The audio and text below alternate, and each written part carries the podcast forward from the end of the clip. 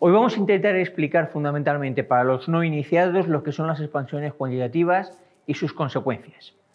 Una expansión cuantitativa en economía no es más que la creación de masa monetaria, es decir, el incremento del dinero en circulación en una cantidad mayor que la inflación del periodo anterior. Para que esto sea más comprensible y a su vez entender las implicaciones que esto tiene, deberemos de empezar por explicar lo que es el dinero. Retrocedamos un poco en el tiempo, cuando el trueque era el sistema de intercambio de bienes y servicios a los que para generalizar a partir de ahora llamaremos activos. Para solucionar el problema que el trueque creaba, se inventó un nuevo activo, y este aceptado por todos, que actuaba como activo intermedio de intercambio y que a su vez era fácilmente divisible. A eso se le llamó dinero.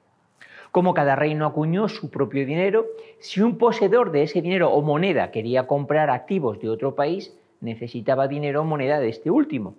Aquí la solución fue más fácil. Solo se necesitaba fijar una tasa de intercambio entre las dos monedas. El valor de cada moneda, dado que cada una estaba emitida por un reino o país diferente, venía referido a la cantidad de oro o plata que la moneda tenía acuñada. Así se podría fijar el tipo de cambio entre las monedas. El tiempo llevó a que otros parámetros fueran aceptados para determinar este valor de intercambio. Ahora podemos decir que fundamentalmente son tres los parámetros que influyen en el tipo de cambio de una moneda respecto a otra. Uno, la cantidad de moneda que haya en circulación determinará la escasez de esta y por lo tanto su oferta para una determinada demanda. A mayor demanda por un bien escaso, este tenderá a subir de valor respecto al otro. Dos, contra más alto sea el tipo de interés que se nos ofrezca en el país de una determinada moneda, más apetito e interés se desatará para tener esa moneda, lo que hará que ésta se encarezca respecto a la otra. Y tres, la confianza en la economía del país emisor de la moneda. ¿Y quién es el propietario de una moneda? Es decir, ¿quién puede emitir dinero? Pues de acuerdo con el derecho internacional solo puede emitirla quien la creó. Por ejemplo, del euro es el Banco Central Europeo y del dólar americano la Reserva Federal. Lo anterior no quiere decir que un país no pueda utilizarla como moneda de uso propio de referencia. De hecho, ocurre en Panamá o en Zimbabue que usan el dólar americano como moneda de referencia pero estos no pueden emitirla. Esto sería falsificación. Volviendo a lo explicado antes, si por ejemplo la Reserva Federal Americana incrementara los tipos de interés de referencia mientras que el Banco Central Europeo los mantuviera estables, el apetito por el dólar provocado por esa subida de tipos de interés se incrementaría, lo que provocaría la apreciación del dólar respecto al euro.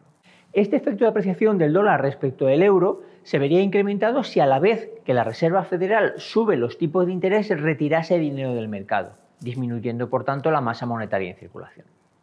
Pues bien, el efecto contrario al explicado es el que provoca una expansión cuantitativa, es decir, un crecimiento de la masa monetaria. ¿Qué ocurriría si, como proponen determinados economistas de algún partido político español, se crearan euros sin fin para pagar la deuda europea e incrementar exponencialmente los salarios en una inmensa expansión monetaria?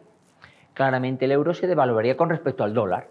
Y el golpe se podría parar parcialmente mediante el incremento de tipos de interés. Pero esto sería muy dañino para la ciudadanía, principalmente por las siguientes tres razones. La primera, las empresas y las familias se verían obligadas a pagar mucho más por la financiación bancaria. La segunda, habría un incremento de precios sin techo alguno, es decir, se crearía una gran inflación. Y la tercera, habría un encarecimiento radical de todas las importaciones realizadas en la otra moneda, en este caso el dólar americano. Zimbabue hace escasamente 10 años llevó a cabo la expansión cuantitativa más grande de la historia medida en términos conceptuales respecto al tamaño del país. Estáis viendo ahora el billete de valor teórico más grande nunca acuñado, pero cuyo valor real no podía pagar ni el papel en el que estaba impreso. Pero por favor, mirar el año de emisión de este billete y el de un simple dólar. Hay un solo año de diferencia. Esto es consecuencia de una expansión cuantitativa sin control. Creó una inflación galopante que empobreció más a la ciudadanía. Lo mismo que aunque algunos nos quieren hacer ver ocurre ahora mismo en Venezuela.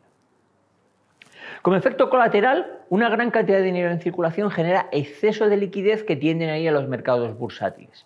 La parte nociva está en que los gestores de fondos muchas veces no saben dónde colocar este dinero, por lo que crean fondos indexados, que junto con los quants mueven de manera brusca el mercado.